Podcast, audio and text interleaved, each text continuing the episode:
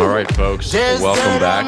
This is the Morning Brushback. I'm your co host, Dan Blewett, and I'm joined by two Chicagoans today. First, uh, our predictable co host, Bobby Stevens, is here. Bobby, hello. Hello, Dan. And then, Robert, we've got another Chicago guest. I'll let you in- introduce him. Who do we got here today? Uh, we've got the owner and creator of At Catchers Capital, uh, Mike Falsetti, former pro. Uh, how many years, Mike? Five years? Five years. Five years in indie ball. So we had to bring Mike on because, as the podcast catching expert, I needed a little backup. So I had I had to bring Mike on. You know, we had to diversify a little bit. And uh, But, uh, Mm. to help. I'm glad to help. Yeah. I think I- it's hard to carry the weight of the catcher of the catching world on the morning brushback all the time. So No, you're right. It's tough for sure. Thanks for thanks thanks for coming on, Mike. Bobby always needs the help, uh, as as you know. So Uh, but Mike, all right, I want to jump in. I so I started a, a mini catching Twitter war a few months back, um, but I want to jump into immediately is the one knee catching fad that is sweeping the nation. Uh, catchers at all levels putting one knee on the ground because they're too lazy to squat on their feet. Uh, where are you at, Mike? How do you, how do you, how should we be catching? How should I, as a soon-to-be men's league professional catcher be setting up? Um, overall, the ideal works because it makes it easier to block the ball. A ball right. you Okay. You're already down on the ground. Um, a big reason why they're doing it as well is for the catcher themselves to feel lower to the ground. If you feel lower to the ground, you're going to work more underneath the ball as you're catching the ball, and it makes for uh, more of a chance to catch it cleanly. Um, but I believe that the number one thing it does is reduce range for a catcher. Um, Define define range. range is moving left and right, basically. Okay. Uh, I've done it myself. I, I never did it. I was always a traditional stance guy uh, my whole career. Um, that's how I was always taught. I was always taught there's never such thing as a wild pitch. It's always a pass ball. So I need to be in a position to be able to move anywhere, anywhere, or anytime. Um, but what that does is it pretty much puts you in a position, pretty locked position. You're going to stay there. Guess what? It is pretty easy to just put your chest on the ball. Um, my opinion, especially for younger catchers, or in your case, uh, 40 and over almost. You got you the the nerve of some guests. I tell you. When you're just like fitting pipes and laying concrete for a living, you age rapidly. the So, knees go. Yeah. But uh, you catchers growing up, I firmly believe you should you should learn how to block out of a two leg stance, and then maybe go to the one leg. But you should never start at the one leg and go to the two leg. Um, you're kind of skipping parts there and pretty crucial foundation movements it takes to be able to create angles and control the ball and even to be able to react out of the pitcher's hand. Like if if you start a kid with a one knee stance and you're teaching them that's the right way to block, there is no force of a a reaction to have in their brain, like kind of when you're hitting. You have to react. If you don't have to necessarily react if you're just sitting on the ground waiting for the ball to come to you. Um, Yeah, that makes sense. a lot of steps and it's messy. It's messy, but they do have a point. I just don't firmly believe it's that important. Well, so I saw, uh, and this was someone, another catching guy on the Twitter Twitterverse, tweeting this out and be like, "Yeah, this is why one knee blocking is kind of rough." And they showed a guy who was, you know, as a, a catcher, he was into a left, into a righty, and I guess they were throwing us. uh, you know, like a left-handed slider into him, right? Yeah. So he's kind of stuck in that quadrant. Guy throws on the other, the wrong side of the plate. Catcher just has like no chance to block it. There's So, no- I mean, everything you said with it reducing your lateral mobility, it, it's like a hundred. It, it seems like it's objectively true. Like the, Yeah. the guy just had no shot of blocking that ball. And so I guess in the big leagues, most of the time that works. Like guys have pretty good command. Like they don't miss the wrong side of the plate that much, but they certainly still do it. Oh yeah, So and and nine times out of ten, that pitch that's way over there, you're not going to block it. But the ones that are being exposed on this Twitter are the ones that that was blockable, the one that I saw. Yeah. you Mm-hmm. probably would able to be blocked uh, in a traditional stance. Granted, there's some ones right in front of a catcher going down to two knees that probably they miss that they never miss if they're on one leg. Hmm What do you what do you want to prepare yourself for each pitch? That's kind of the the question you got to ask yourself. And even these coaches, what what do you want to teach? Like what do you what are you gonna what do you have more importance on on that? It just pitch? feels like it, it just feels like I don't mean to cut you off, Mike. It just feels like trying to teach like when you teach a kid to have two swings. Like, hey, here's your 2-0 swing and here's your two strike swing. It's like that's it's such a hard thing to do in ge- hitting such a hard thing to do in general. That's the way you could put it. It's it's not it's not as drastic as a swing, I think, because you're literally just putting your body in a position and waiting for something to happen. You don't necessarily have to react as much when you hit or as when you catch as compared to when you hit because you know what's coming. Um, and you're but yeah, there it's it, it, the overall idea is putting your body in a position to have success on what is most likely to happen. hmm Um, but we all know what's most likely to happen doesn't always happen. Um, and Yeah. in my opinion, you get you you have to be prepared mentally and physically for everything. At least the more difficult one, uh, rather than kind of limiting yourself to being really good at a little amount of thing. Yeah. Okay. So the one, so one knee. I mean, this was like my my when I was on Twitter doing like jumping in the catching Twitter world. Uh, I was I was talking about more framing. We'll get to it in a second, but it feels like being on one knee is beneficial if you're trying to get underneath the ball with nobody on base or with less than two strikes. Because with two strikes, I feel like you with the drop third strike, you have to be able to keep the ball in front. hmm And with guys on base, you have to be in a position ready to at least get out of that stance to throw. Correct. So it feels like being in the traditional catching stance would benefit the catcher more 90% of the time. I mean, how often are you catching and there's nobody on base and there's less than two strikes? I mean, it's it's, like it's it's, a, it's a decent amount, but it, at the same time, like the most important time that you're catching, it seems to be a traditional stance is makes a ton more sense. Whether there's guys on base or whether you might potentially have to block the ball. Like you don't have to block the ball when it's a 2-0 count. If the ball's in the dirt, you could try and scoop it, use your hands, whatever. Ball goes goes, Atlantic League, not in the Atlantic League. or you could steal first base. Yeah. yeah. Uh, Yeah. I would like to not talk about that stuff because it's never making it.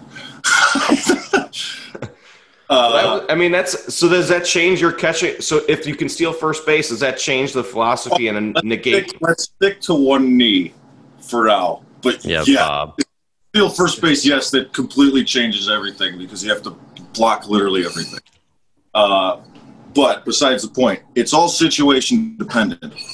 Um, and you, there, the big, the the issue with the one knee stuff isn't in the primary stance when there's nobody on base in less than two strikes. You could do whatever the hell you want, basically, as long as you get some concrete things like you're low and you're underneath and you're catching the ball, beating it to the spot and everything. But it doesn't necessarily matter what position you put yourself in because there is no repercussions. Um, and your only responsibility is to catch the ball. And that brings me to my argument about the robot umps. Um, but it's like I said, it's situation dependent. There's there's some situations where there's a runner on base and you know he's not going to steal, and you have a pitcher that pretty much has good control. You you know where the ball's going to go, uh, so you can't afford to go into that one knee stance. Um, but you got a guy throwing 95 with an 87 mile an hour slider that he just learned the other day. hmm You, you you don't you can't trust it like that. The pitcher doesn't even trust it like that. Um, Well, Dan, So- do you have a preference as a as a pitcher? Like, do you notice the catcher's stance at all? Not really. No. Yeah, actually, I did have one pitcher. His name is Dylan Thompson. He was a righty running sink guy, um, and he wanted me. He asked me to be on my my left knee, I believe it was, just to kind of have more of a visual of that kind of downhill running angle of his sinker. Um, and I did it. I didn't really care because there really isn't much of a difference, in my opinion, as long as you got hands and the carrot juice. and orange juice, carrot, carrot, Carrot juice. How do you feel about carrot juice, Mike? Does it keep your knees healthy? I, I honestly didn't know they even sold it in bottles. You got to get out of your suburban bubble. Juicing it yourself is a is a fool's errand. You have to take like an arm's worth of carrots to get this amount of juice. I thought this was a the coffee show. I have that too. We got a. I got water. I got carrot juice. I got coffee. These are all very specific beverages. I ran to. I stopped at Costco on my way back yesterday, and man, really stocked up. So, so you you haven't found much of a preference from pitchers as far as stance. Like they don't seem to care that much. In my opinion, I don't think the, the pitchers care as long as they're getting strikes. Yeah. As long as they're not losing strikes, they they don't care. So let's let's summarize a little bit. So for a coach or some players who are like, yeah, I've been seeing this one leg stuff. It's been interesting to me. Should I be teaching my 14U team this, or should I be learning this? What uh what would you say your action items or your thoughts are for the youth game with one leg Uh, stuff?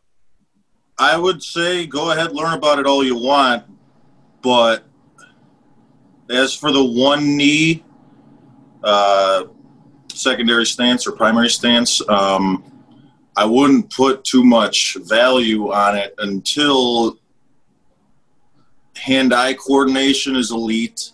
Um, your understanding of each situation of the game is undeniable. Um,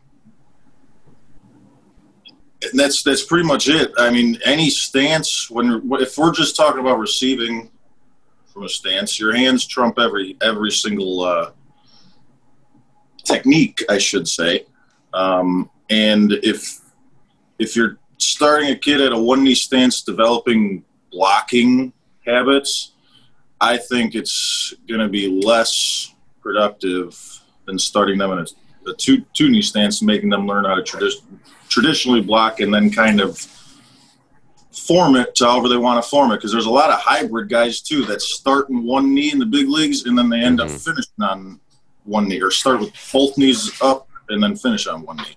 And that's how I kind of used to be too. I would kind of just let it react, and there's there's no real one concrete way of doing it, but they're kind of making it out to be this one knee or two knee. Um, but a lot happens. There's a lot of gray space in the middle in this whole conversation.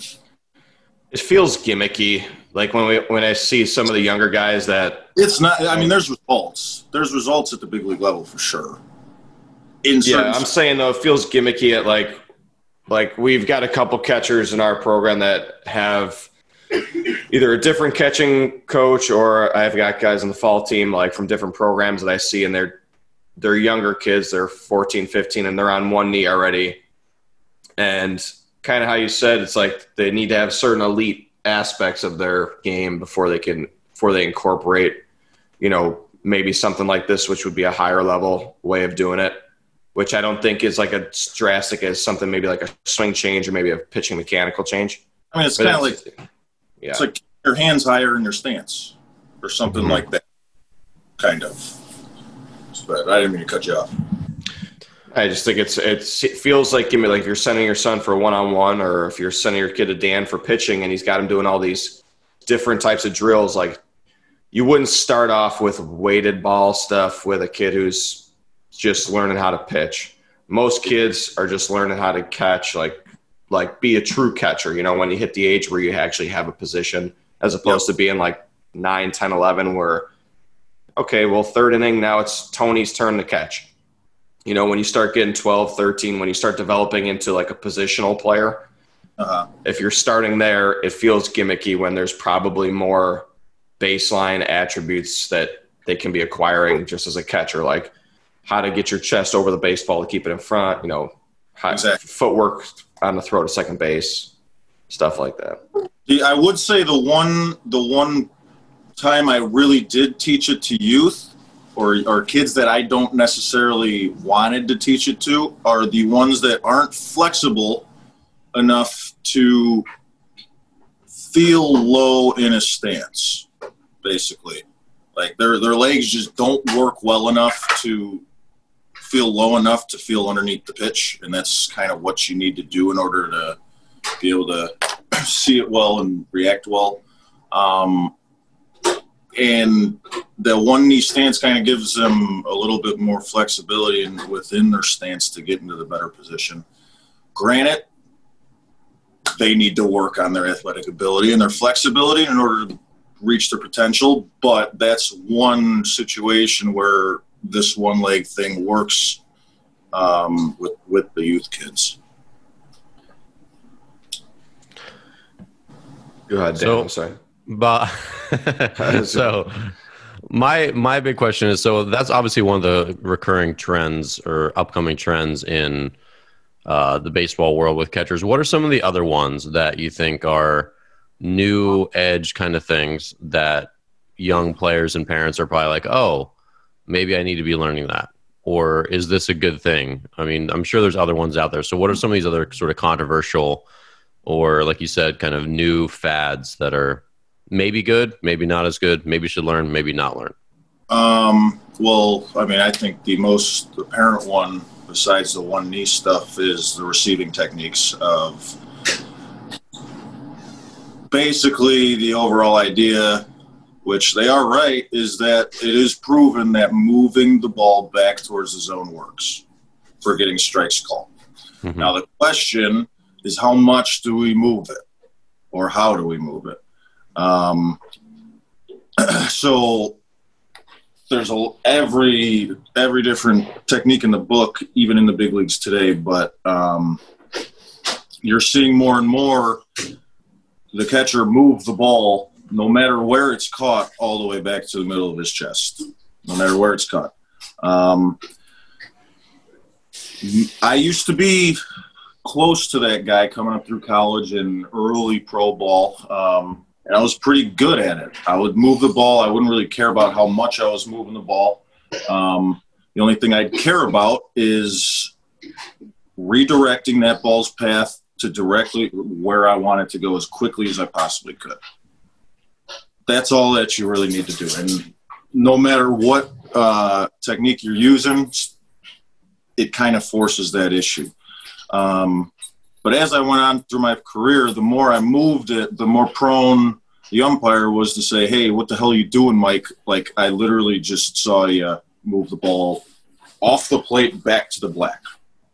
You just told me it was there, and I started thinking about it. And these umps that I was talking to were no joke either. I remember one was a ex uh, big league ump for about 10, 12 years. I f- uh, forget his name, but he was kind of the one that sparked my. Uh, kind of deeper thought into the technique.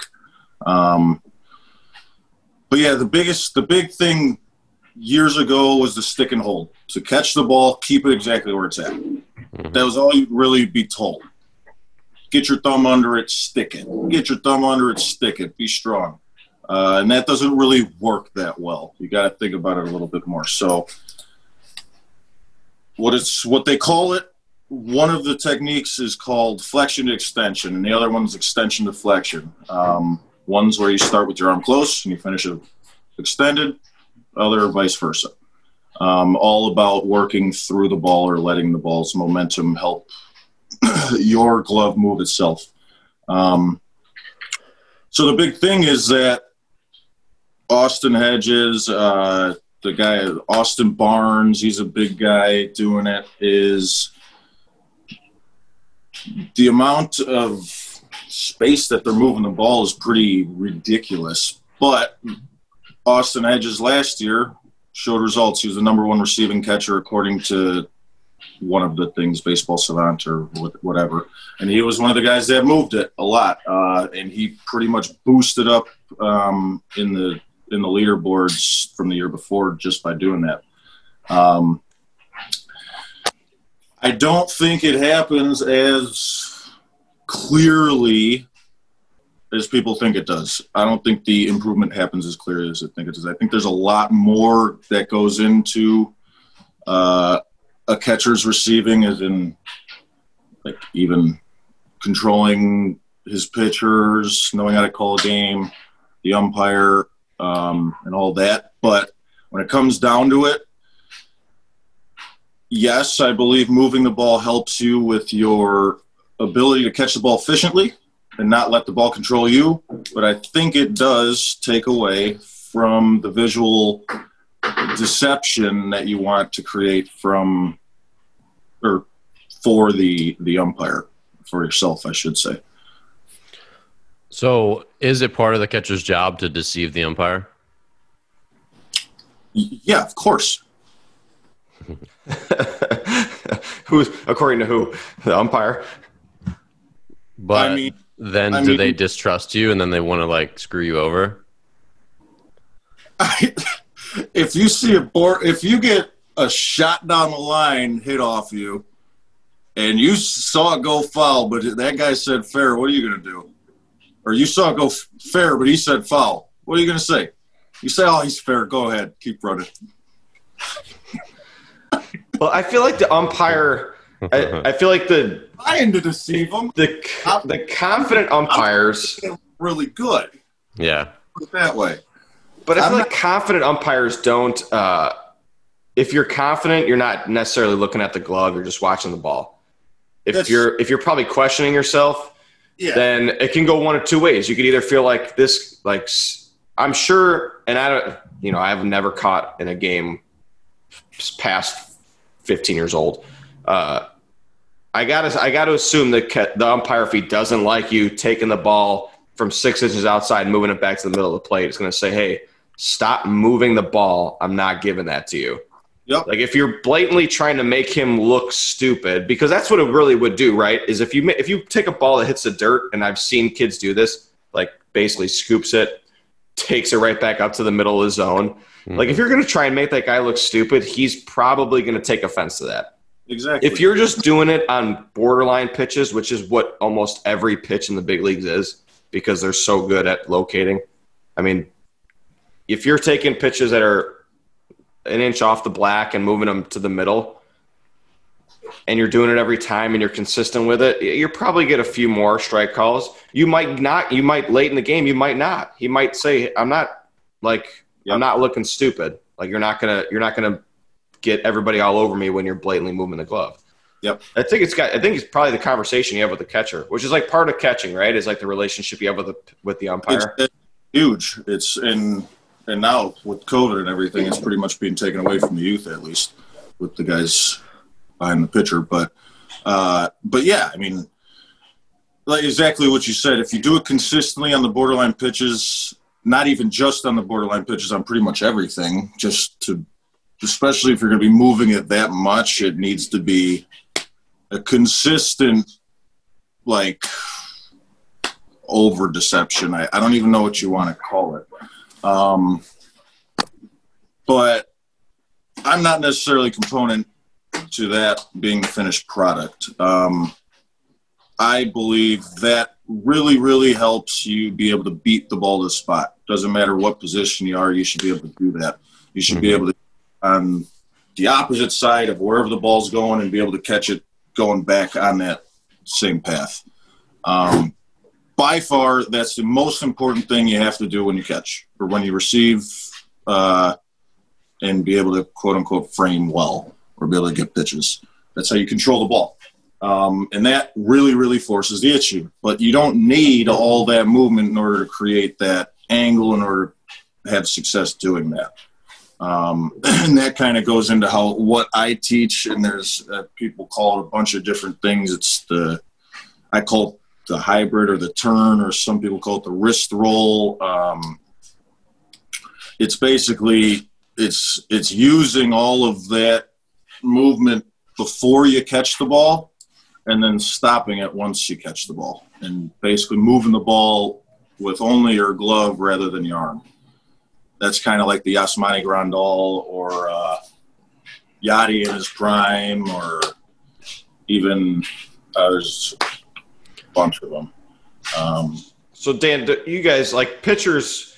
Pitchers are weird. We know this. oh yeah, Like guys, guys have guys oh, have specific. great. You need them. You need them. They're yeah, they're a necessary evil, but uh, pitchers always have a preference, right? Like uh, there's always one starter that has the backup as his personal. Like David Ross was always Jon Lester's personal catcher.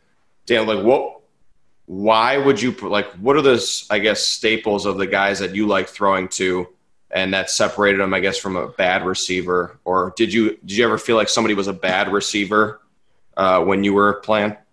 Uh, there was a point where I didn't I didn't know what a good or bad receiver was, and then I figured that out. I think my second year in pro ball, where I got this older guy who was from like Panama, and he was just like sticking balls down and in. Like I was throwing fastballs down into lefties at like 93, and he was just like making them strikes. Where I was like very sure they were like I knew they were going to be balls essentially, and I'm like, oh, that's a strike now.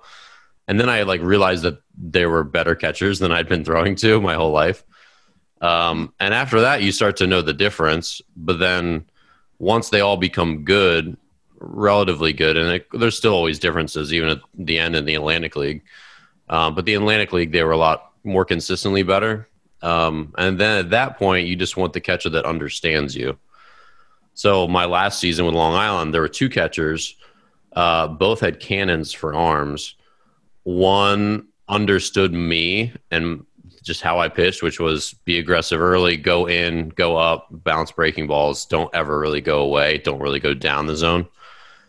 Uh, so we could work together pretty easy. The other guy had like no idea. It's like he never paid attention, and we also didn't work together that much.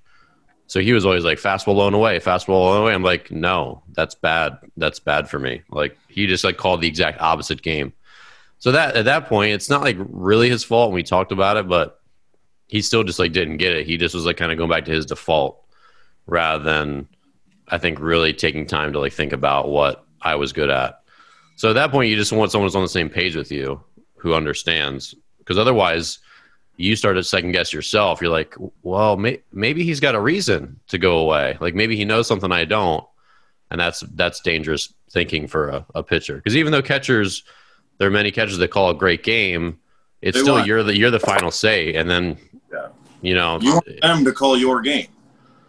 essentially, yeah, yeah, It's funny because catchers go through like this progression of like what's important about their position as they get as they get older. I feel like when you're younger, you usually put the kid who's strongest with his glove. Like he he can catch the ball. Anybody that's pitching, you know, he can handle the hard throwing guys at the youth level. And then when you get a little bit older, you get the kid who's like you want your catcher to know what's going on on the field because you know realistically he can see everybody. So you want him being the loud guy that can yell out where the ball is supposed to go.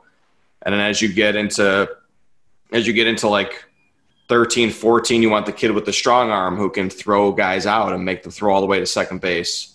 And it kind of goes through high school. And then once you once you kind of get past the point where everybody on the field basically knows where they're going, knows all the situational stuff, then you want a guy who can essentially call his own game and and command like the pitching staff.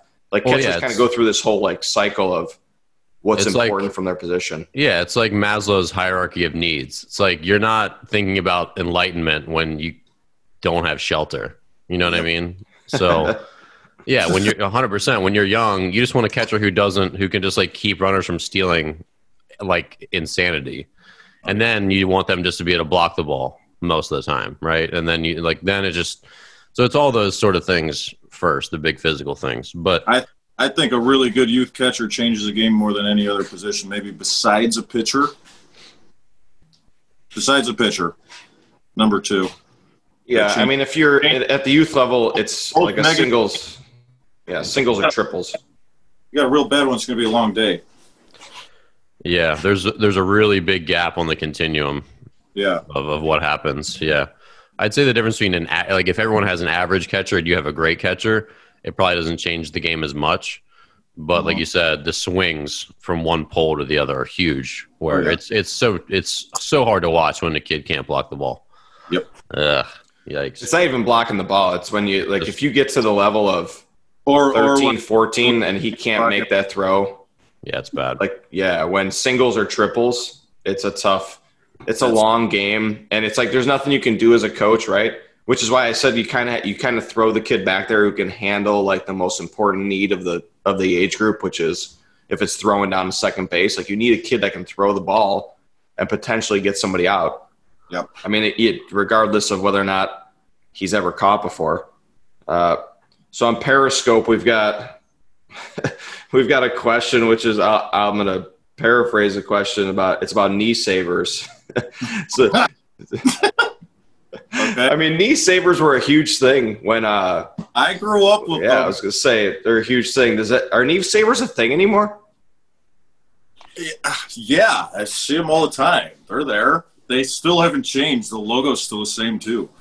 Um, Dan, have you I- ever used knee savers? Have you ever tried them? Once, and I was like, "This is magic." Oh, Yeah. it's so comfortable. They're great. It's one of the most comfortable one of the most comfortable things I've ever used.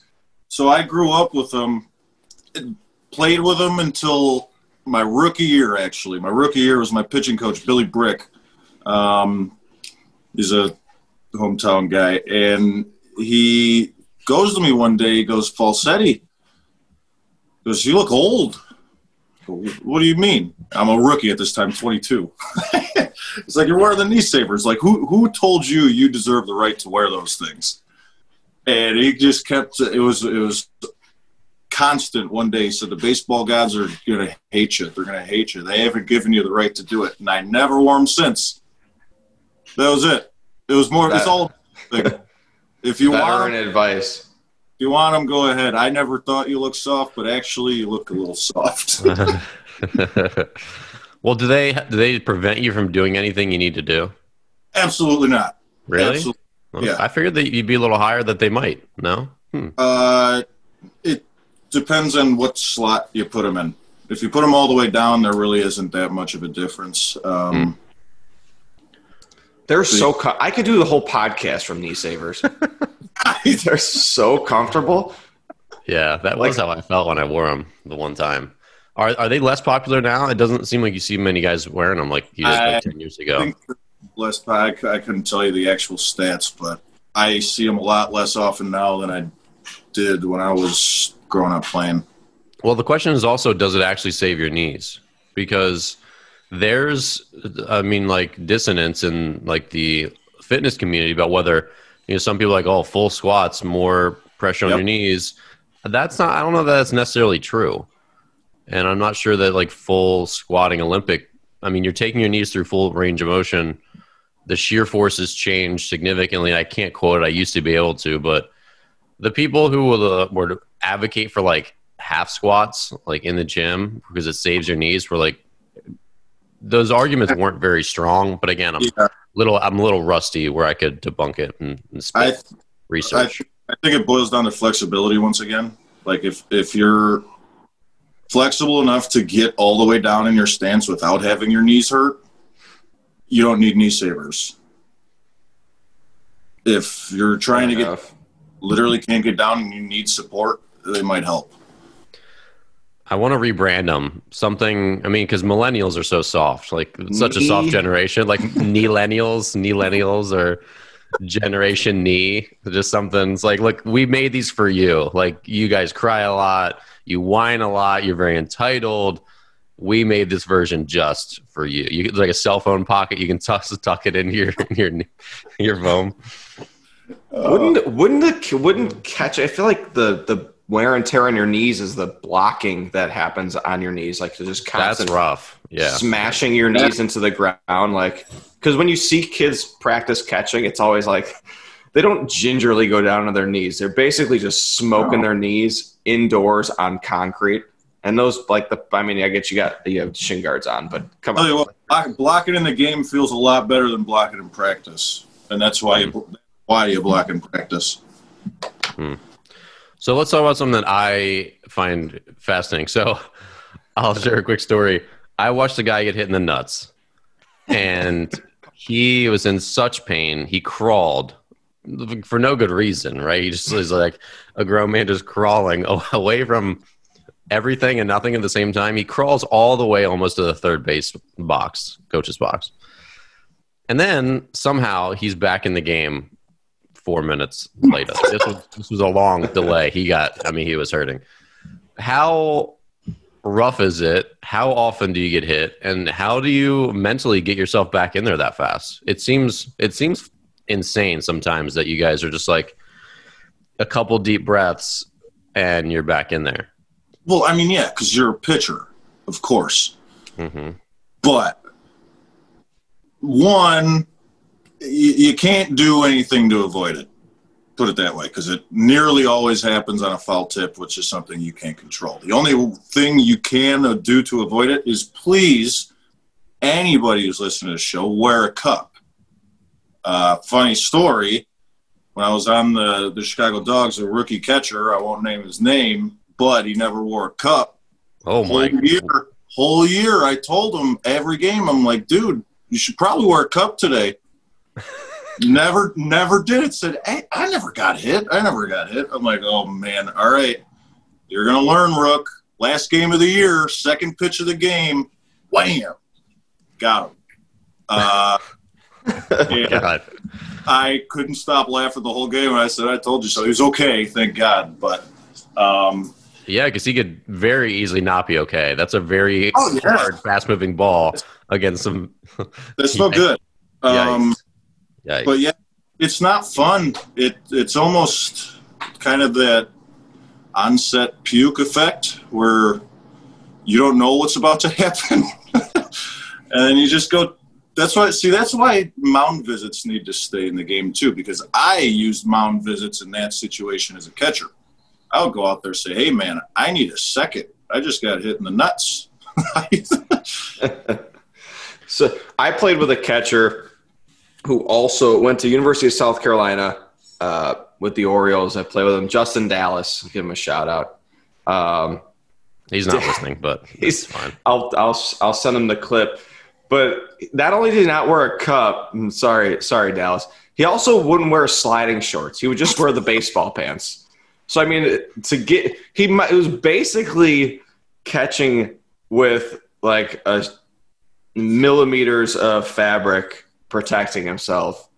And I give it to him. I mean, he blocked everything, and I I don't think I ever saw him get hit during a game, You which I guess dirty- I guess is a what? What's that? You get dirty back there too. Like You get dirty, yeah. You get dirty. Like it's a filthy position that you play it to begin with. But like you said, it's not that you like. It, you're like okay, you're good at blocking the ball. Like you trust yourself to get the glove there. It's when the kid foul tips one and Exactly. you can't react fast enough because it's impossible, or it, and it hits the ground and it comes up underneath you. Exactly. Ugh. Ugh. I saw. I never wore one as an infielder. Like after my sophomore year of high school, I stopped wearing one. And I my my first year at pro ball and rookie ball, I saw a kid take an absolute laser one hop, and he was they take him to the hospital, and he got hit, and he didn't wear a cup either. So I put a cup on for like the next two weeks. I'm like, I'm gonna wear this cup just in case. Wanted to wear two of them. Well, it's, funny. I was just uh, mentally though. Like I can't, I can't even catch a bullpen without a cup. why I would you want to? I mean, it doesn't matter. I mean, There's no reason to It- to do anything catching without a cup. You're no. just, you're just, you're putting a bet down that you'll never win. Well, I mean, I think most people even then are like, just get it. Oh, I'll just get hit and it'll hurt. It's like, no, you could be no. seriously, permanently. Oh yeah. Yeah. Well, and it's funny that so I just been listening to this book, and the guy's talking about predicting future events and how terrible we are at it, and uh, these like black swan events. So, like, example of like a black swan event, COVID nineteen pandemic, massive disruption to the world that you know you really couldn't see this coming. 9-11 like there weren't really signs that that was going to happen and people try to predict these things and then after that they make adjustments to their daily life and all that stuff but you know so you're so your buddy your rookie catcher's logic his logic saying, "Well, I've never been hit there before, therefore I won't get. Why would I get hit in the future?" Is like literally bad. the idiots he's talking about in this book. Literally the stupidest logic. Like, there's like, how do you even respond to that? You, you don't. You just let it. You just What let are you it doing? Well, You let them lesson. That's, That's your logic that it hasn't happened yet, so it won't happen. Good grief! That's like why. That's like natural selection. I mean, That- it. Uh, that's the lesson yikes! not want to learn the hard way. Yikes! Um, I'm cringing a little bit just listening to you guys talk about it. so let's let's jump to mound visits. So, how much do you read body language, and what are you looking for to try to like control a game? And what should catchers know as far as body language and the, the rising waves and falling waves of uh, of pitcher confidence? Uh, I think it's happening every single second of every game. Um, if it's not, then you're not doing your job as a catcher or as a baseball player, in my opinion. If you're not reading body language in this game particular, you're you're missing out on opportunities, in my opinion. Um, but that's when when it comes to managing pitching staffs. You you brought it up, uh, and you couldn't have said it any better. Like I always tried my hardest from day one, the second I met my entire pitching staff, to start understanding them. Mhm. Uh, granted, I had my identity. I had I was the the the guy who loved being there. Whatever, I'm goofing off. I'm still taking it seriously, but I'm it's it's all about the game for me. Um, everybody has their own identity. That's that's true, but you do need as a catcher to be able to understand every single one of your pitchers on that staff. It doesn't matter who they are. It doesn't matter if they're a friend, an enemy. You got to be able to figure it out. And that's that's when the game hasn't even started yet. Once the game starts and you start reading the body language of your pitcher uh, in the pen, warming up, you see how he's feeling, you talk to him, um, and you get on the same page. But not only are you reading the body language of the pitcher, um, you're reading the body language of the hitter too. Every single opportunity you get, because both of those have to be kind of computed at the same time. Um, but Who, the who do you think who's a tougher guy to, to manage? The guy that's uber confident, like over the top, or the guy who's got a little bit of reserve to him, like second guesses, maybe maybe like after he throws a bad pitch, he second guesses, you know, not shaking that pitch off. uh, Or the robot guy like me. I was like the robot. Just like, Just auto auto throw, whatever whatever he calls you throw. well, I was not going to try to be you. I was going to try not to show any real emotion about it. Even keel guys, I would think, are always the best. I actually think it's the opposite way because it's tougher to peer into them because they're trying to hide it so much. The guys who wear the hearts on their sleeve, it's you know exactly what they're feeling every single second, and if if you know how to fix it, you can. Obviously, they have to listen. Um, I don't I don't really think one's harder than the other. I think everybody's different, and that's a job of the catchers to be able to understand a lot of different kinds of people too and be able to kind of associate with them on a moment's notice for three hours straight. Uh, and you got to kind of figure out you got to understand that person to be to understand what kind of person you need to be.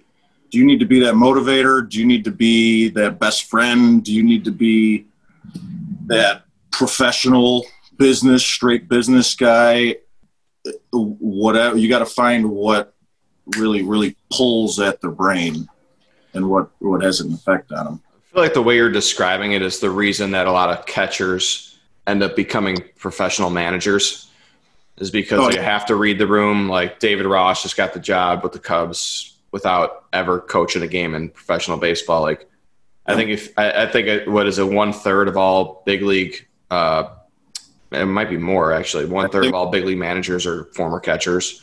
yep Well, especially that level, what are, I mean, a large part of your job is just literally writing the lineup that you know you're already going to write. Yep. I mean, if the manager doesn't show up one day, I mean, the players could just sit together and be like, "Hey, who's playing today?" the biggest thing is that Is Tony uniting. playing center field today? Like, no, you idiot! You never play. Obviously, it's this guy. Like, like I we mean- know who's playing. You know what I mean? Both of you guys experienced a professional clubhouse before. Bobby, how how often do you hang out with the pitchers, and Dan, how often do you hang out with the position players? Not See, often. They're, that's- they're human garbage. That's the problem. No, that's that's weird. I always hung out with pitchers. I feel like. The catchers have to know everybody at all times. They're the only ones forced into that situation, actually. See, Really? but see, but from our Yeah, aspect, that's a as good point. position- That's a good as point. a position guy, though, from our aspect, nobody wanted to hang out with the catchers because you guys sucked. You're just you're goons. You're just dirty. Like you're not. You're you're always dirty for some reason. Like you've always got dirt on you. As we're always clean for some reason. We couldn't understand it either. All right, so I want to. I want to. Dan, do you have something? I want to jump into Dan's pet peeve. Uh, my I have a pet peeve. I just Yes, want to you share a story. One one one day, my uh, what maybe my rookie year, my catcher did this. He went like, it was like an ambiguous. Like I wasn't sure it was a one or two. I threw him a four seam fastball. I hit him right in the teardrop of his quad, clean. He thought it was going to be a curveball. And his leg became so black and blue. It was like unbelievable. It was kind of like on the early days of smartphones where not I guess not that early, but like I didn't think to take a photo of, of his leg, but I was like, holy God, dude, you look like you need to go to the hospital. I felt at the same time mortified and proud. And it was like I don't know, it was kind of both of our fault, but anyway. That's Well, the you part, see, of, guys, part of the tough life. Like no glove, just straight 93 to the teardrop of your leg. Oh, hmm. Bro, getting So- across the, especially when the guy, when the pitcher throws a fastball and you call call an off speed pitch. That's no that's no fun. I'm coming out there and talking to you after that one. he, I think he just wanted to stay put. He didn't want to make that 60 foot hobble. Out of it the- was a one, not a two, Dan. Or it was a two, not a It one. was supposed to be a two. It came in as a one. All right. So what, what, no, I put down a two. All right, so so Dan's Dan's got Dan's got an issue with coaches calling pitches. oh yeah, I do. hmm This is like a big this is a hot topic for Dan. This is Okay. Dan's this is Dan's white whale on on Twitter. So I Mike, I have like a two part question, but I guess the first part of it is when did you stop or when did the did you ever not call your own game? I mean, or when did you start calling your own game? And then do you see the benefit of coaches calling the game for the catcher, or do you see no benefit in that at all? Uh, me personally, growing up, I always called my own game. The only year I did not call my own game was one, actually, couple games, like two games when I was on Gary, just because there was a certain pitcher that needed that there was a scout there and they wanted to see a certain amount of pitches and stuff. Um, in one year in college, where I was a first year coach and he just kind of wanted to control things. Um, but to Dan's argument, I'm 100% on his side. In order for uh, a kid to really, really learn the game, like at a higher level, you have to you have to take control of the game by yourself. You have to call your own pitches. You have to start training your brain to read that body language at a at a drop of a dime. And if you have someone else doing that for you your whole life, you're never going to learn. Well, I agree. I, mean, I I, think it- Dan agrees. Yeah. It's it. I mean, the whole thing is. Sorry, I'm tending to uh, to YouTube here as well.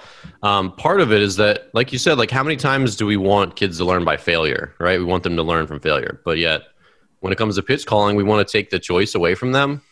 I mean, Mike, when did you start learning what to look for in hitters? Because that's a key part of calling, you know, your game. Like, when did you start to look at, oh, this dude's doing this, or this stance means that, or his hands mean he probably can't get to this pitch or that pitch. When did you? When did those things start getting put together for you? I guess I started I started really thinking about it when my pitchers got better. Um, when I wasn't just putting a sign down, it was more I was creating. It was when I was creating my own pitch in order to have the guy miss the ball. Hmm in order to create some visually in your mind that'll work, the guy has to be able to execute it somewhat. Mhm. Uh, and uh, that was probably 10 to 12 years old when I started playing travel ball with the Berlin Bulldogs. Um, Shout out. they shout out, yep. Uh, Bulldog for life. Um, but yeah, that's it's. I started. It, it kind of fed into the competitive aspect of the game almost, where your athletic ability or your mental ability and your partner's athletic ability kind of increases your inherent thought of the game and try and trying to beat the other guy. Yeah, absolutely. I mean, my thing is, I don't think anyone's really thought about it from like a deeply logical standpoint. Like you start to think like, okay, how important is it is it that we call the right pitch? Right? It's like important, but not that important, right? If we call the wrong pitch and you still throw it in a good location, probably doesn't matter that much, right? Like you know that. Yeah. Mhm. Um, also, we don't know what the pitcher's thinking. We don't know how confident he is in a certain pitch. We don't know if he's thrown three crappy sliders in a row now and he doesn't want to throw it again. We don't know if his arm's starting to get tired. We don't know if he doesn't believe in his fastball. Um, we can't see the pitcher's. The pitcher has a much better point of view, and the catcher has a much better point of view than the coach does from the dugout. Yep. The coach, their experience is al- often doesn't even equal the pitcher. I mean, how many youth coaches have less experience in baseball than their kids do at age 16 or on in college? How many? I mean, how many pitchers at Vanderbilt or any other big school were often better than their pitching coaches were? Um, and they're just out there. A, a lot of them. Now, of course, we know like being better at a young age doesn't always mean you have, you know, Yeah. Yeah. wisdom. I'm not saying that, but you know, you get my point. But then, so then we're saying, okay, it probably doesn't matter 100% of the time. It clearly doesn't that you call the exact right pitch. Execution matters. There's all these things that the coach can't possibly know how the coach, you know, what the catcher sees, what the pitcher sees, what the pitcher feels. Um, and so then the coach is calling the game based on his own experiences. He doesn't know the pitcher's like ins and outs very well. Like if I'm calling a game, I'm always going to be somewhat biased to the way I used to pitch, or you know, I have to call the game for nine different pitchers. How am I going to get it right? Like, how do I know? That, there's just like when you start to break down percentages of the the odds of you getting the pitch call right compared to the guy who's out there, it just seems ridiculous. Yep. That you're going to make you know make that call right. And now at the same time, with really young experience level, I could probably certainly call a better game than a 14 year old kid. But even then, when you start to think, okay, what's better for him long term? Is it is it me or is it just letting him do it? And and if it's the gap between me calling a great game and him calling a not as great game, is the gap even that big? Like if he calls some dumb pitches but like still executes, does it even matter? I think it, You know? it goes back to your your example you gave with who you wanted to catch you, Mhm. uh, and and you could put yourself in the manager's shoes at that point. Who's the guy that you trust to call the game?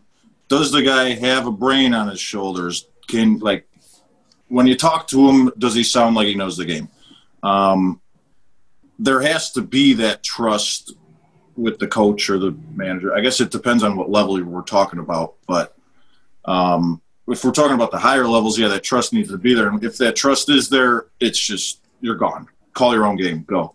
Um, but then another thing, like another thing that's kind of hidden with pitch calling, that's not really out there is too much is is pitching with a purpose and pitching to adjustment for the pitcher.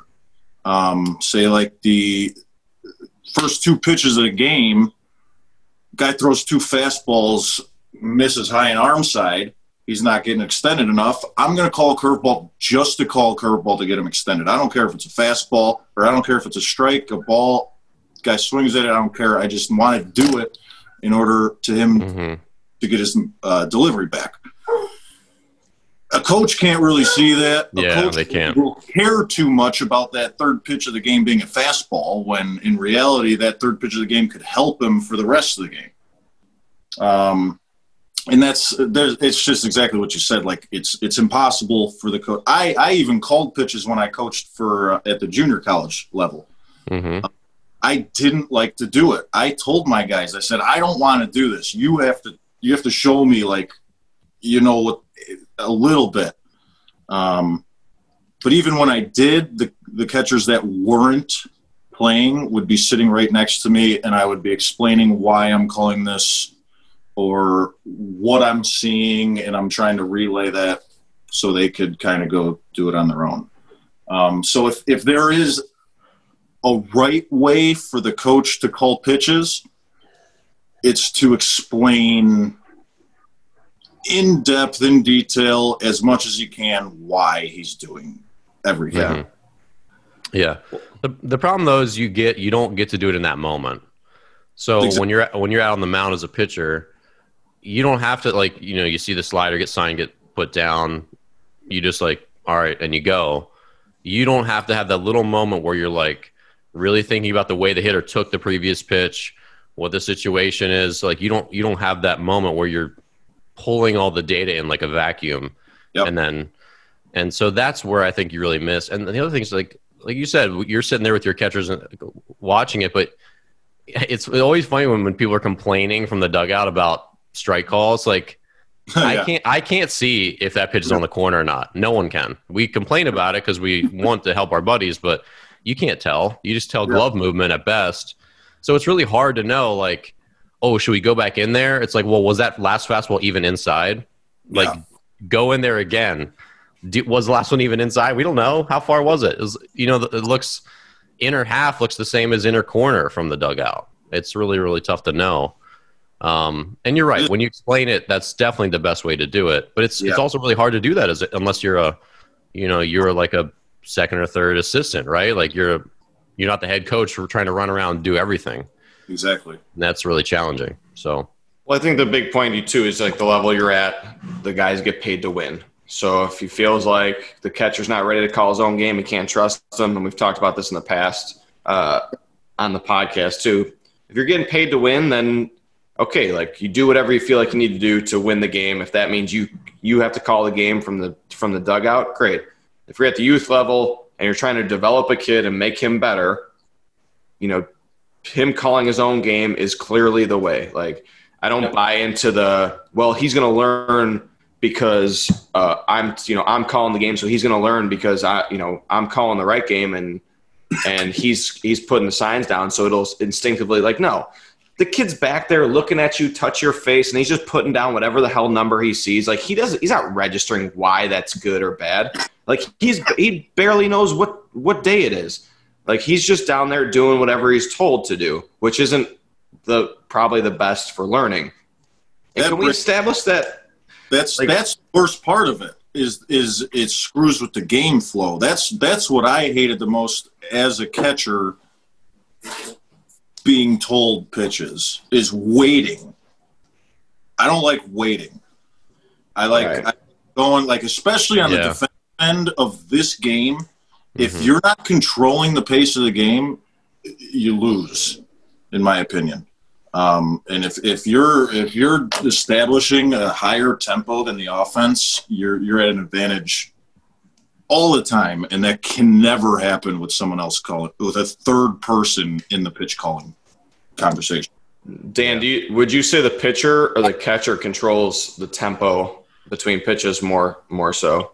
Uh, pitcher, because as much as the catcher wants to pull him along, the pitcher can just like get the ball back and just Yeah. stop. I mean, you feel the catcher impatiently waiting, so I think that you know it helps you keep going. But pitchers that are slow are pitchers that are slow, and like they're just like a force of nature that no one really fixes. Unfortunately, would you would you agree with that, Mike? Yeah, it just goes with understanding each and every pitcher. You want you want to find their ideal tempo. You want to find you want to see their ideal release on every single pitch and then compare it to every single other pitch. Um, but yeah, if you could if you could really feel that pitcher's ideal cadence just of everyday life and you can lock into that, you want to try to get them as quick as you can but you don't want to you don't want to rush them. If you rush, Mhm. yeah, th- there's a fine line. You got to kind of find it and keep it there. And it's hard to too like when you're calling pitches. I mean, it's it's not that you can't. It's not like that the kid calling his own game won't call the wrong pitch. It's like there's really only, especially at youth level, like there's only one pitch that a guy can control normally, and it's a fastball. Even Yeah. even when you get to pro ball, like yeah, like I've played with catchers. I thought I'm like this guy calls a bad game. Like why we shouldn't be calling that pitch here. But at the same time, it's like you're looking at the pitcher and like, well, the guy's only got one pitch that he can control anyways. Like, are we just going to get to three two every time because we want to fool around with the rest of these pitches, or like, and and by control I mean like at least make look like a strike. Because like there's certain guys you know like that throw their off speed pitch that it doesn't even start close to the zone where it's like okay this is just a wasted pitch at that point.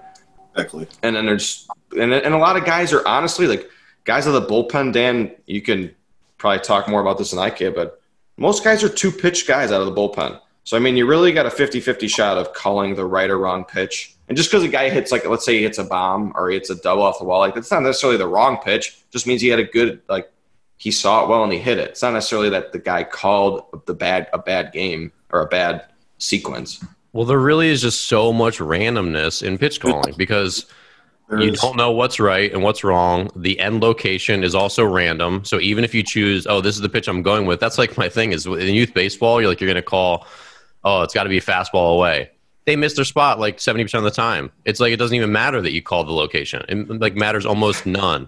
the He call, it by call 15 is inches think though. The call isn't as random as you think. The execution.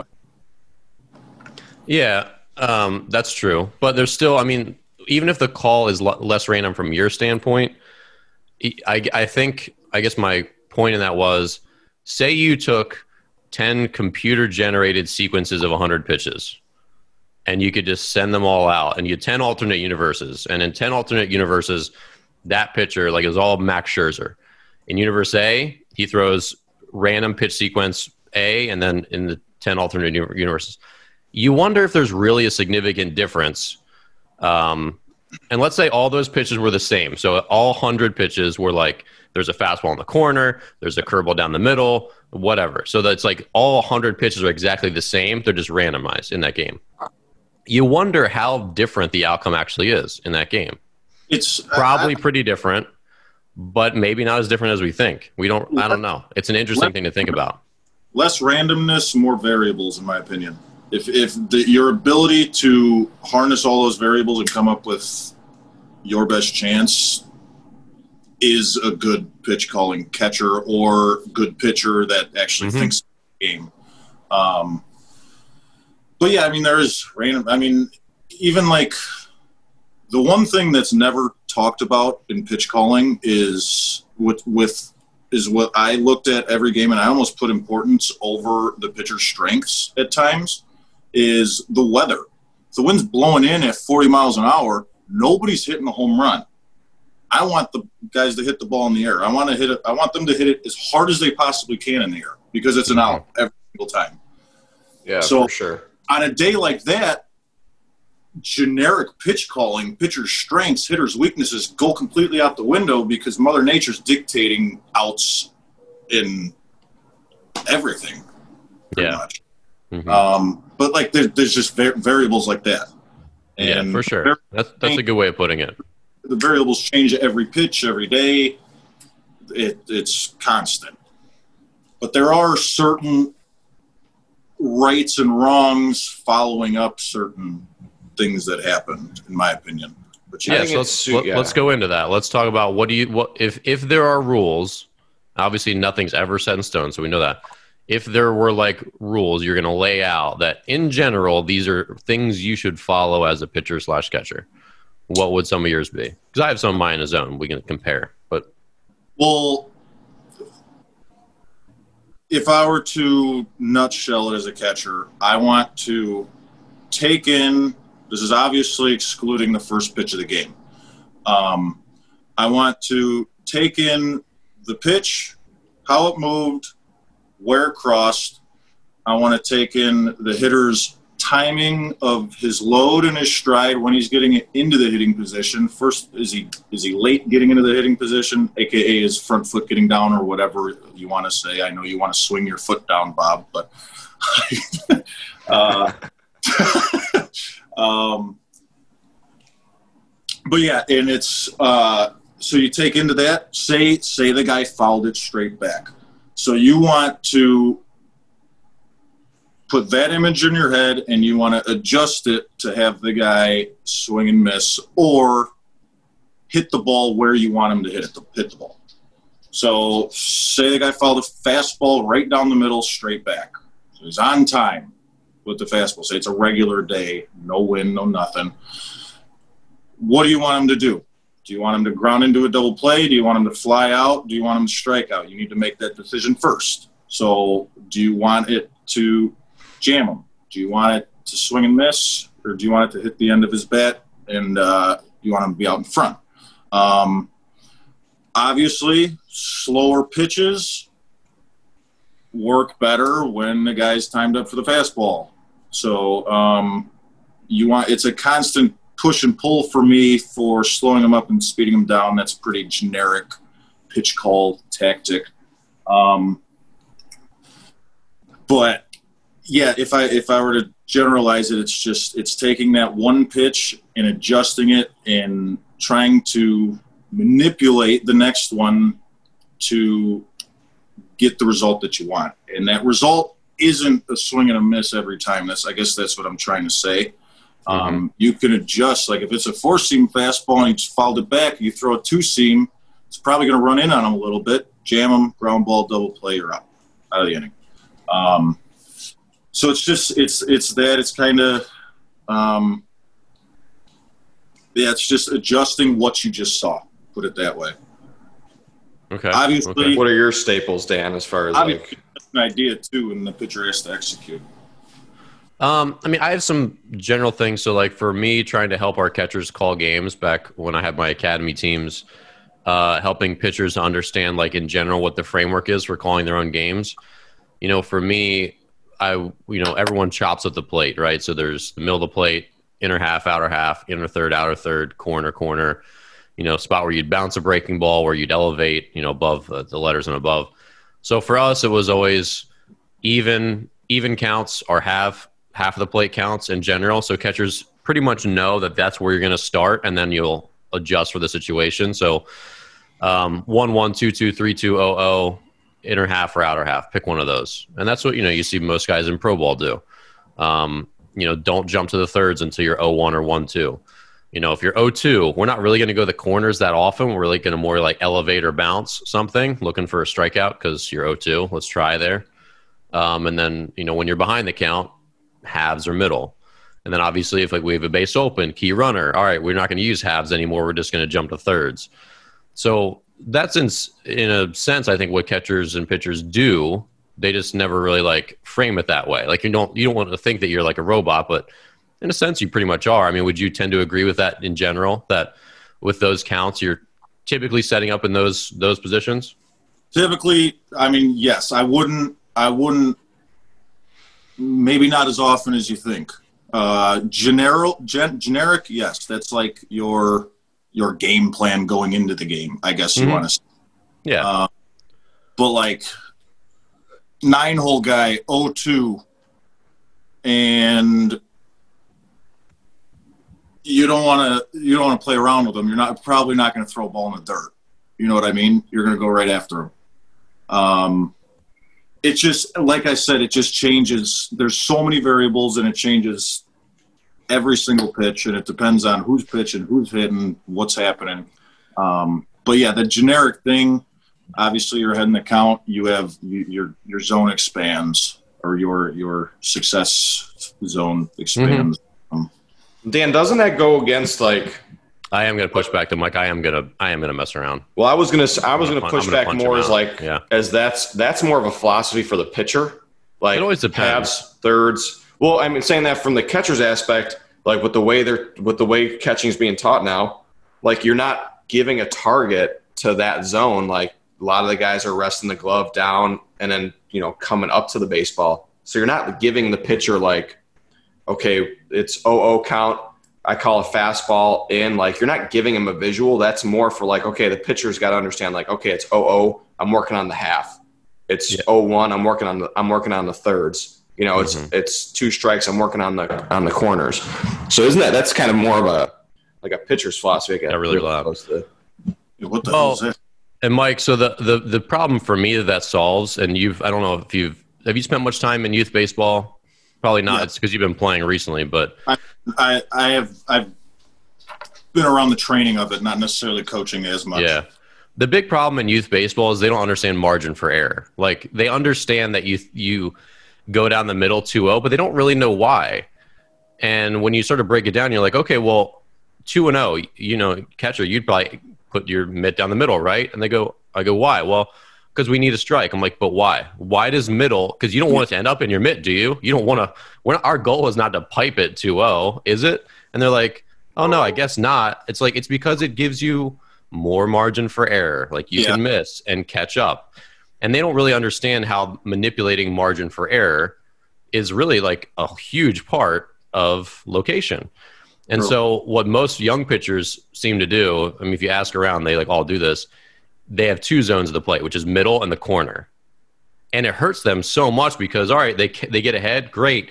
Then they bop right to the black and then guess what happens? At least half of their misses are off the plate, and so now they're back to one on one, and they're back over the middle of the plate, right? Instead of, all right, middle. Now we're going to go maybe outer half, maybe outer third. So you still have a much, you know, now we have like a two thirds chance of getting to 0-2 instead of a 40% chance or whatever. And that's like one of the big disconnects where we're trying to help. We I was trying to help my catchers say, like, look, especially 0-1 pivotal count or 1-1 we need you to have more of the white your body on more of the white because we'd rather you than put the ball in play and they you over or we have a better chance of getting to 0-2 1-2 and then we can do all that other stuff does that kind of make sense Yeah, I, I completely agree. Uh, the the more ahead of the count in general, the more off the plate I'm going to be setting up.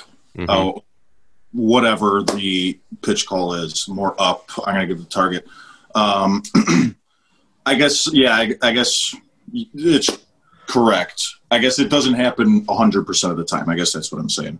Mhm. Um, but to Bobby's point, all catchers still do give targets. You just don't Yeah. see it.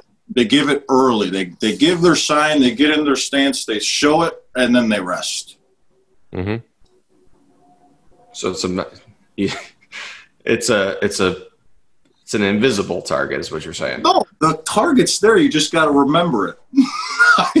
yeah I would, well, prefer, this I would prefer catchers use the old catcher's gloves with the orange outline on the glove so I know where the hell I'm supposed to throw the those ball. are amazing can we get a big league catcher to get one of those custom made like Oh. obviously with pro preferred leather but just like just to throw it back for us Why did they go out of style? Though that is that's a great invention. Whoever did that, the, whoever the, made the fact the factory that made that orange patent leather probably caught fire and burned down or something the same the same factory that was making the old catching gloves that said Lance Parrish on them all the time. Lance Parrish was the most famous catcher I had ever heard of because his name was on every glove. I don't even know. I honestly don't even know if he played in, in the big leagues that much, if, if at all. I don't know. No one knows that. Um, l- let's talk about this setup. So you're right, uh, Mike. That pitchers essentially we like see when we see you set up there for that brief second. It's like we take a snapshot and then it's like in the bank. That's where Exactly. it's going. Mentally, we've, we're already visually like we know what's happening, and then it doesn't matter after that. Like we started delivery and, and we're good. So, what would you advise young people to do? Like, what do they need to know about pre-pitch setup, where their hands go, all that stuff? essentially you're giving your target until the pitcher starts the delivery. That's exactly what you just described. Like once you start your delivery, you're gone. Um, so what I teach my catchers is to keep the target target up or flash it even if you want to stay relaxed until that front foot gets picked up by the pitcher. And then what essentially happens is you load your glove just like you would load to hit, getting yourself in the best position possible in order to control the ball as it's coming to you. And one, relaxed position is by far the most important thing. And two is to be low working underneath the ball. So that's that's what's happening when you see those gloves drop to the ground, Bob. Yeah, I, I still look. I don't give any credit to catchers who don't have the orange outlined glove. But- Or, orange glove and knee savers. Yeah. and then, and then, can we talk about catchers always have like the catchers that have the shoulder pad or the neck thing dangling down from their mask? Like catchers are just weird. You guys have so many gadgets. Well, getting hit in the throat is not not That's- a pleasant experience. I need a big league catcher to come out and wear like the two shoulder guards. I see some guys. Some guys wear the shoulder guards, don't they? Like the one one side or the Yeah. other. Usually, you usually wear it on your your right, and that's it. The left, nobody cares about. But if you get hit right here and you're right, you don't want to throw the ball for another. Why did why did the neck flap gullet thing That- get? Well, that should never have existed because it teaches catchers to block the wrong way. Um, Why it teaches you? It teaches that your neck is protected, that you can do this. but it looks like. And then you could put a logo on there. You could put like your Catchers Capital logo on the neck gullet thing. The, that whoever that big leaguer is needs to have no cup and knee saver, saver, savers though too. I So am very anti. I'm sorry, Dan. I was. Just Thanks for one, being sorry. I appreciate it. one it. more opinion that I hate about catchers. I hate the hockey mask catcher. Same. I prefer the two piece just because it makes you look more badass. Which was why probably why Mike wore the hockey mask his whole life. I didn't. The only thing I was excited going to college for was wearing the two piece. Yeah, the two piece definitely looks badass. I, I firmly believe that it helps you on foul tips that hit you in the mask too because it just explodes instead of rattling around. Hmm, that's an interesting idea. I wonder if I wonder if there's any. Uh, I'm sure there's a lot of res- research behind those hockey masks, but I wonder if any of it's like out there where, or just internal like engineering kind of stuff. You know, I don't know. That is that actually is a really interesting point because when stuff breaks, so it's like if I was to hit Bobby with a chair it just all disperses. and the chair breaks, he's probably gonna be less injured than if I hit him with a chair that doesn't break. Exactly. Exactly. Like So, a uh, WWE fact chair versus blow up. That makes that's interesting. That's an interesting idea. Yeah. I mean, just put it on, take a foul tip, and you'll feel it. Let's try it later, Mike. I'll throw a ball straight at your face. We'll get the stream going right before my softball game tonight. 364 more days till next year's hockey tryout. So okay, so throw guards never should have been a thing. Um, Cups should always be should always be a thing. Shoulder shoulder guards probably need to be a thing. Um, are there any uh, spots? So let's talk about thumb guards because that's guard. one that's not typically known and by a lot of players. Like they don't really know it exists until they either break their thumb or sprain their thumb or like I broke this poor bullpen catcher. Uh, um, he went to the hospital because I threw him a a curveball or a cutter or something. Just like tell us about thumb guards. Uh, I never used them up until college, and then exactly what happened. I there was one of my guys was throwing like 94, 95, everything running off of my left leg and just crushing my thumb. Uh, by the end of the day, I couldn't even feel it. My backup catcher had a thumb guard, and he's like, "Dude, try this." So I put it on. First ball I caught, I didn't even feel it on my thumb, and at the point, my thumb was the size of my my calf. Um, and then I started like really buying into it, and not only did it like form that sort of exoskeleton protector on my my thumb, but it helped me control the ball. Uh, it helped me get under it. It almost provided a foundation underneath the ball to kind of help it be moved back towards the zone. Um, Gotcha. I never went back after that. One day, I I always needed my my thumb guard because it it not only protects you, but it makes you a better receiver, just physically. Does anyone not use those in pro ball? Oh yeah, there's there's it's it's a big personal preference, but um, I would say the vast majority uses them now. I mean, they're even starting to put them in the gloves, like they're making them inside the glove. I know Wilson does it. Um, not sure if anybody else does, but I've seen those. Yeah, they have the the thumb guard installed inside the glove. And the Evo- opening, the Is thumb Evo opening. Shield still a company? Does Evo Is Shield what? still exist? Evo Shield, yeah, Yeah, That- they still made them. that's like the the most popular one. That's the one you buy separate. I felt like they were in financial trouble at some point. That's why I asked in, in that way if they were still a company. But They're a maybe Wilson. They're a Wilson They got umbrella bought. now. I think. Yeah. Interesting. I like I like being in pro ball where you take the hot the the plastic and put it in the uh, Oh yeah, the hot the hot water, and you make your own thumb guard. I probably made like three thumb guards in my career just because, just out of pure boredom, just, just to make them. those are good. Yeah, I need some Evo shields for my scootering around around the city. A couple elbow guards. Just wait and just waiting to crash. I need, I need I need to be ready for it. So Can we talk about how how uh, badass old school catchers were? Where the where they were like basically just standing with a with a the sack of potatoes, like protector. with a mitten with just a little ball insert, and they had to catch it with two hands. Unbelievable. Like Which look- either means which either means the pitchers were throwing fifty, or these guys were just they were just catching cannonballs in the offseason with their bare hands. Dude, did those guys wear cups? They Made of wood? I don't know. A good like What? dense wood, like walnut. I mean, Get- when did the cup get invented? That's a good question. how- it's pretty. It's pretty old. I'm. I'm pretty sure. I'll. I'll be. Uh, is is it Jamie from the Joe Rogan podcast? Yeah, I'll, I'll be Jamie. Yeah. I will. I will say. cod I- piece. the cod piece was a, around a long, long time from like fencing and stuff like that. That's in general. Um, I guess like yeah, men have been men have been protecting their private parts for generations. ugh, that's As not sh- the kind of cup I wanted. Is it? Google pulled up menstrual cups. So, also, um, you know, okay. Uh, Dan, you're not, you're not the you're not the best Jamie right now. no, I'm not. I can't imagine the Google images you're pulling up. There's no images, but- and I mean that's still. I mean we're all humans. I mean, look, women, it's a part of their life, right? But that's not what I wanted. Google, I want male protective cups. Google is struggling here. Okay, 1874. When baseball started, Yep. Um, yeah. Uh, let's.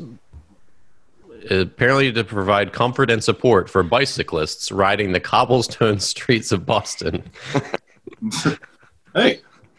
hey, have you Oh, been? man. Have you guys been to Boston? Those streets are brutal. Yeah. Oh yeah. I wouldn't ride my Imagine- bike on the streets. No, damn, Not it, not bad you'd rattle your brain. Yeah, Philly's And the same apparently- way. and apparently your other parts of your body. Well, let's talk about that a little bit. So, Mike, have there been any? I know there's like the the Nut Buddy is one. Um, there's been some evolution of the cup in the last like decade, right? I mean, are you still using like the old standard one, or is there something like new and unique? No, I'm pretty sure I- there's some And, stuff, right? um, so as high, I I always used used the I think they were the Riddell plastic white ones growing uh-huh. up. Um, but my buddy played, grew up playing hockey. He was pretty good. Um, and hi the hockey cups were made of like Like- Steel. Fiberglass and steel. And I, I, it was laying in his bag, but I'm like, what the hell is that thing? And uh, I bought one of those and got the, I never went back from those. It was, it's kind of like a hybrid rubber plexiglass, gorilla glass. I don't know what the hell it was, but it protected me. I think the only acceptable cup is the one from Little Giants where he puts it over his face. That's that's the only acceptable cup. I've never sports. worn the Nutty Buddy though. Nutty Buddy looks fun. The best. That's the best infomercial Oh, of all time. Like, if there's ever been a better demonstration on an infomercial, I haven't seen it.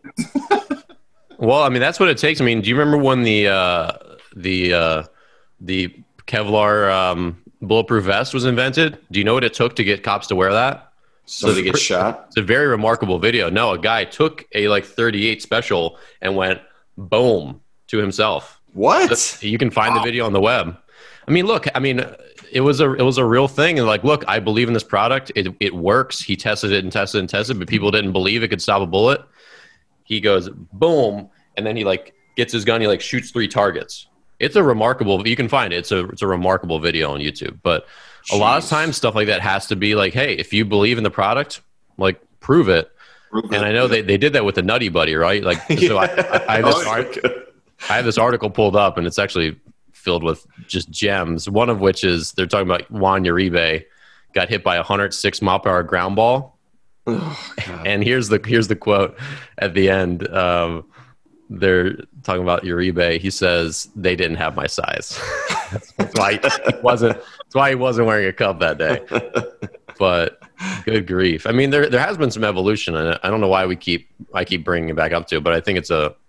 I mean, it's something that kids like.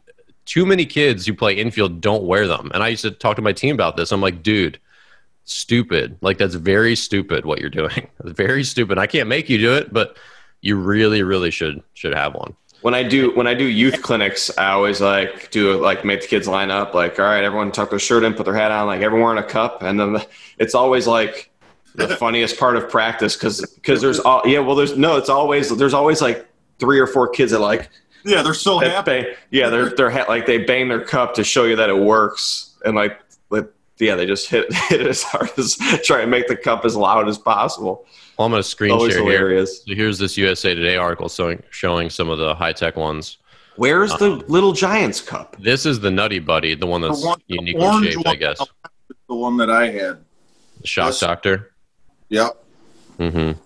But I mean, it's an interesting evolution. I mean, when I went to Turkey and I was uh, doing that baseball clinic for almost a month last year, it didn't even occur to me to like I hadn't thought about it because in America, most kids like their parents know that's a thing. It's a part of sports. There, like we're doing catching practice, and like after like the first day, I was like, "Wait, do any of you have a couple?" And they're like, "A what?"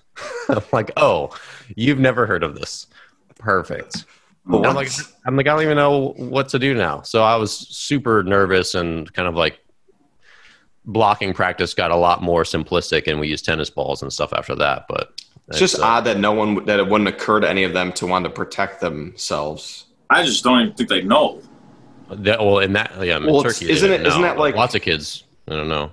But isn't if you're an adult, like, isn't that always like in the back of your mind, like protect my vital parts? honestly never I, I don't know if something could potentially hit me there, I'm, it's at least crossed my mind. Yeah. it should be If you get into a, if you get into like a fight on the street, like it's always in the back of my mind, like, what if this guy just punches me in the nuts? So let's shift to throwing. So as we kind of like get towards the, uh, we've had a good good conversation today. We're at the ninety minute mark. Let's talk about throwing, Mike. What do guys? What do people need to know about throwing? There's been a lot of debate on Twitter. People rolling their eyes about you know these crazy pop times at showcases, yada yada yada. We had Dan Savit from PBR on the show about a month or two ago, and he was talking about like, look, we can't prevent everyone from cheating their face off in in these showcases. Um, but like, what do kids need to learn? What do they need to do to be better at throwing? And then, do you roll your eyes at pop times? Uh, in regards to the showcase pop times, I don't roll my eyes at the numbers. I roll my eyes at the kids. Whenever I was in a showcase, I would never set up in a spot that wasn't game like. Um, I've actually heard some showcase guys that run showcases purposefully putting them up point one because they cheated. So it's not it's not even a real time. Um, I don't know. That's just how I was That's raised. shady. That's shady too. I mean, if you I know. don't It- add, right, like don't add. Just but I think everybody understands. I don't mean to cut you off. I think everybody understands. Like, okay, they're all cheating at the showcase, so it's at least a measure of who is faster at cheating. Like, Mhm. like there's guys that there's there's pro days, uh, scout days with colleges where they put the 60 yard dash at 59 yards to to boost a few guys. Like, it's still all relative. Like if if it's if it's 60 yard dash is 65 yards, the guy that ran the fastest is still the fastest guy. His time might not be correct, but continue. I'm sorry. uh, well, yeah. Put it this way. I think I think you could avoid both if the catcher's just set up in the right spot. And to the PBR's point, that it's all it takes is a a piece of tape. Um, but in regards to achieving that better pop time, what kids really need to learn is a few like overall ideas. Um, one is to not gain ground with your first step. Okay, that's the biggest thing. Um, it's creating effective momentum off the push of your back foot and not a walk through with your back foot. Um, you could compare it. I compare a throw from the catcher to two things. One, it's a relay throw from a shortstop to home, and two, it's a double play uh, turn from the second baseman. Um, you have to be able to adjust to wherever the ball is and be able to move around it as efficiently as you can. Um, and that goes into uh, working around your center of gravity and kind of attaching it to the ball in order for you not to gain ground with that first step. Um, and it, it, needs to feel connected. Um, the more you allow the, the momentum of the baseball coming into you to help with your transfer, um, the more you bring your glove to your hand instead of your hand to your glove, that's going to help. And if you feel connected, I basically put a throw into four parts connected into two. Uh, the four parts is first step, second step, transfer, and throw. Your transfer, the ball getting into your hand and up into the uh, short slot, kind of like you're throwing a football, should happen, should finish at the same time your first steps hitting the ground. If those two happen, the backside's connected. Mm-hmm. Um, you as a pitcher, no, you have to wait until your front heel hits in order for your backside to go. Um, and as soon as that front heel hits or your front side starts going, you start throwing.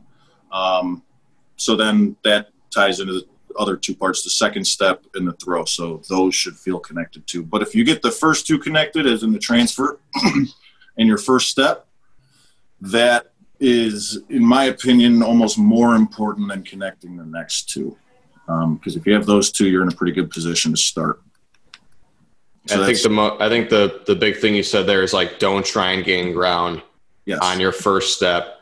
I don't know if you guys have seen that video of that little kid who like runs out in front of the the hitter, catches it, and the guy swings, just smokes him in the back. Yep. just like made its made its rounds recently.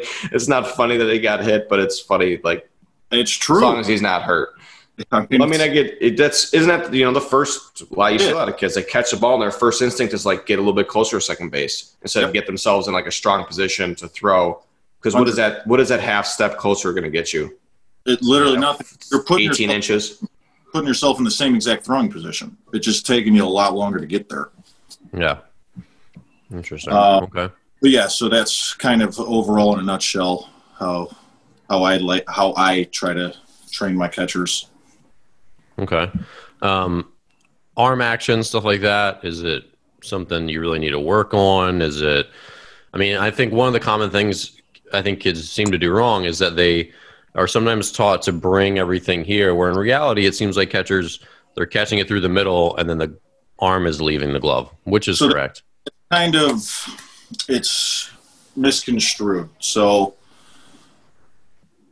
I believe it's it's a mix of both. You like I said, every single good uh, catch and release guy, whether it be a middle infielder or a catcher or whatever, brings their glove to their hand.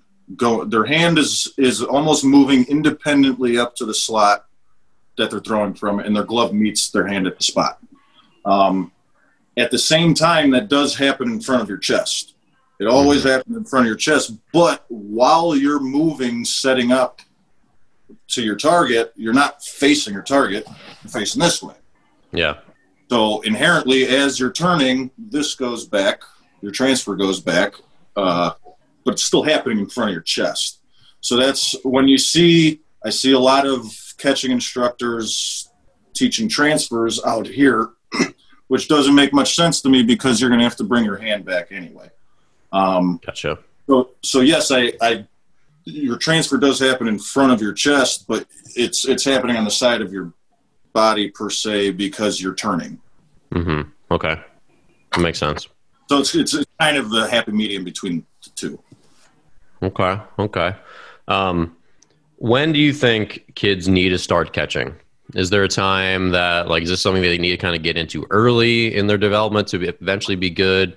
Can they play a lot of different positions? Can they pick this up later, or do they need to be on like the catcher track from a young age? Uh, I believe every. It doesn't matter what position you want to play. I believe the first few years of a kid playing baseball, they should at least catch a few games. Um, it is uh, literally the only position that you're looking the opposite way. Um, you get that other that you see the game in a different perspective. Um, as for a kid that wants to be a catcher or sees someone that sees a kid being a catcher, yes, I believe they should be catching as much as possible as early as possible. Um, now that doesn't mean you run them into the ground before they get to high school, mm-hmm. but uh, for them to start taking ownership of the position, that can't be taught. And in order to make it in such a demanding position, an important position, you you need you need to to want to be there, and I think that can only de- be developed if you've done it for a long time. Because it's tough to just go in there and catch a game if you haven't done it. There's a lot of nuance to being a catcher. I would oh, yeah. say, uh, I mean, other than pitching, other than being a pitcher, because you just can't do that necessarily every day. I would say the earlier you can put them in a position that maybe they'll project at, That's or long term, the better. Catching is catching is the one, and it's always been the one where it's like obviously defense is so much more valued at that position uh, than other positions. That and shortstop feels like defense is those positions are light hitting positions in the past because they're demanding defensive positions more demanding than most. Mm-hmm. But it still would be beneficial to all kids. Like if you know your son, like your son's a lefty, he's going to be, you know, the dad's six five, he's going to be a first baseman He's not that fast. Like it would benefit him a ton to just play first base, like actually learn the position, get you know get accustomed to the nuance of the position. And it's usually what you see at the youth level. The, the best players have been playing those positions all the time. Like they have an understanding. And it's hard to expect a young kid to be good at catching and then, okay, let's throw him in the outfield and let's let him make sure he's good at like reading a fly ball. And then if he misjudges a fly ball, you get mad at him. It's like the kid spends a third of his time out there as opposed to the kid, other kids who spend all their time out there. Yeah. And it's a, honestly like outfield is looked at as as like a you know you put the worst kids in the outfield. That's which is not necessarily true. Um, but catching specifically, I feel like it's a nuanced position. It's the equipment is different. Uh, oh, yeah. For all other things, like you got if you're going to be a catcher, you should have your own equipment. You need a special glove. That's the only position on the field where it's a little bit different. Even first base, you can use your regular glove. And that goes into the point where kind of if if you do know the kid's going to be a catcher or you that kid wants to be a catcher, I think it's extremely important for him to play every single other position too and understand how it's played, especially pitching. I think growing up, a catcher needs to know how to pitch. He needs to understand pitching mechanics and how it feels to be on that bump in order to be able to manage a pitching staff to his full potential when he gets older. Which is I mean, why I don't understand why all these professional catchers I meet just aren't that sharp. Like you guys just aren't that smart, Mike. I don't know what's. Well, you should be. You should be a lot smarter for learning all that stuff. no, it's because you were you were always catching pitches after the after the pitch or calling pitches after the pitch was after already called. yeah, that's. And I was good Bob's at a big, Bob's a big hindsight guy. yeah, Huge hindsight guy. Look, he hit, he hit that one out. You should have obviously thrown a, any other pitch. Come on. Nice, nice call, dummy. Yeah. well, have you, uh, Mike? Have you read Jim Bouton's book, Ball Four, that old classic? I have not. If you haven't, you should you should read it. It's, it's okay. one of my favorite baseball books. But he talks all the time about one of the things he's. It's funny how timeless it is. Like it's written. It was written in 1968, I think. But um, he's talking about coaches and their hypocrisy, where he was trying to convert into a knuckleballer because his arm was essentially he like probably blew his elbow out was what probably happened. Um, so he's fighting with his pitching coaches. They're like, you can't just rely on the knuckleball. So when he's throwing great and he's just throwing like amazing knuckleballs one day, they're like, keep throwing it, keep throwing. But then when he gets hit, they're like, you can't keep throwing the knuckleball. They know it's coming. Then they do the same thing with the other guys. They're like, oh man, that when that curveball is good, just throw it again. Just keep throwing it, make them hit it. But then as soon as he, they throw too many curveballs and they hit one out, they're like, you can't keep throwing the curveball. They just know that it's coming. It's like, it's so funny how he highlights the same stuff that continues to happen now. It's like, you know, you throw two sliders, you double up on sliders, you throw a third slider in a row, you get a punch out. Oh, great. You know, if they can't hit it, keep throwing it. But if you triple up on sliders some other time, they hit to the gap, they're like, what are you doing? Triple it up on sliders? You an idiot? Like the the hypocrisy on pitch callings will never go away. It's it's incredible. Right. Pitchers have an easy out though. You can just always blame the catcher. except always. when except when you shake. Except That's when we get released because it's us, not you. No no catcher's ever been released for our mis- our misdeeds. Yeah, catcher's ERA needs to be a thing. Like you should get released based on your ERA. I mm-hmm. completely agree. Completely agree. Biggest, I mean, it's literally nine times more important than the catcher's batting average. Are you using that because there's nine innings in the game? No, I'm using it because there's nine hitters. And you have to. Ah, I gotcha. Okay. Okay. You're involved every pitch on defense. Well, then be catcher's batting our catcher's batting average, not ERA. We'll separate them. We'll, create, we'll create a, a secret separate stat for people. Yeah. We'll call it the the, the falsetti or something. Catchers. Um, I'm gonna start my own website. Yeah. yeah. Catcher savant. The falsetti quotient. That'll be it. I love that. so, Mike, um, we're gonna wrap up here. How can people find you on the web, and what do you do for catchers? Do you offer any services? Do you offer Instagram knowledge bombs? Like, what do people? What can people get from you on the on the web? So I have my uh, my things called Catchers Capital. I have Instagram, Twitter, and Facebook. It's uh, at Catchers Capital, C A T C H E R S Capital with an A. Uh, the place to go. Um, and I offer private lessons, one on one. I offer small group lessons from two to four uh, kids, and I also offer some camps, um, which are going to be scheduled here soon. Everything's going to be ran out of the, the dome in Rosemont. Um, the times will be posted on my website, catcherscapital.com, pretty pretty soon here. And uh, yeah, I'm looking forward to a very very busy winter with and meeting some uh, some new catchers. Sounds good. So if you're out there, definitely follow Mike. Obviously, he has a ton of experience, a lot of knowledge to share, and it sounds like he's a guy who is going to help you just like wade through like what's actually important and what's not. And that's I think really important in a coach these days because there's a lot of info on the web. Some of it's like a little bit of a red herring, like not maybe like the right thing for your age or ability. And sounds like again, if you're looking for uh, you know good catching info, like this is what you should do. This maybe not as much. I think Mike's uh, sounds like you're the guy for that. So, Mike, appreciate you coming on the show, man. It's good to meet you and yeah, good, good talking catching. Yeah. Long time listener, first time guest. we'll have to have a catching panel and get some of you clowns back on here. I would we gotta we gotta at the uh, what is the catcher podcast, whatever it's called. it's the morning brushback. Is this the only podcast that That's matters? It's mm-hmm. probably maybe the greatest podcast ever. It's mm. probably the, probably your favorite podcast. I think right outside of Joe Rogan Experience, this is probably this is in the top ten of iTunes. Last I checked, at least oh, yeah. in my right. at least in my iTunes. Right. I mean, it always pops up for me. It all sounds that all that sounds correct. So, Bobby, why don't you send us off, sir? Uh, thanks for tuning in. Join us Tuesday. We've got Ryan Brownlee from the ABCA, the National Baseball Convention organization, joining us. So bright and early, 8 a.m. Central Time, 9 a.m.